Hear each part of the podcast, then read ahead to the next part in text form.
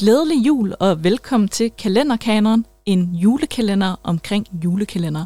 Lad os åbne love nummer 20. Nu er der ikke mange dage tilbage til jul, men vi er tilbage i år 2016, og vi skal snakke om en DR julekalender, der hed Den anden verden.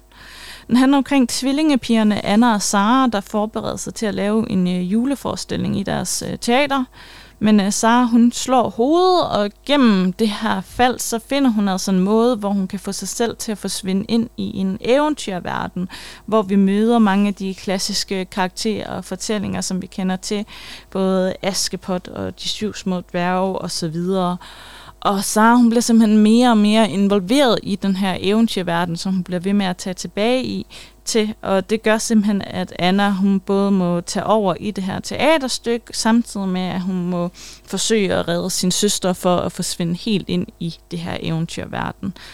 Det er en julekalender, der handler om at vokse op, at det ligesom blev hovedtemaet, men øh, det gjorde også, at den blev kritiseret for ikke at handle så meget om jul, og det blev næsten lidt tragisk komisk, fordi en af de her hvad kan man kalde dem for skurke i serien. Det er en karakter, der bliver ved med at kræve, at de ændrer deres juleforestilling, for at der skal være mere jul i julestykket, hvilket karakteren mener ødelægger dem.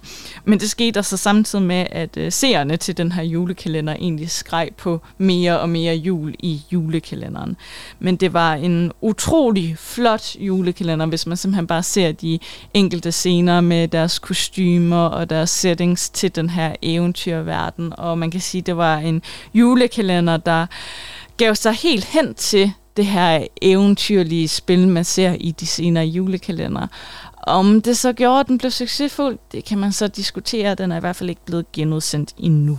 Tak for denne gang, og glædelig jul.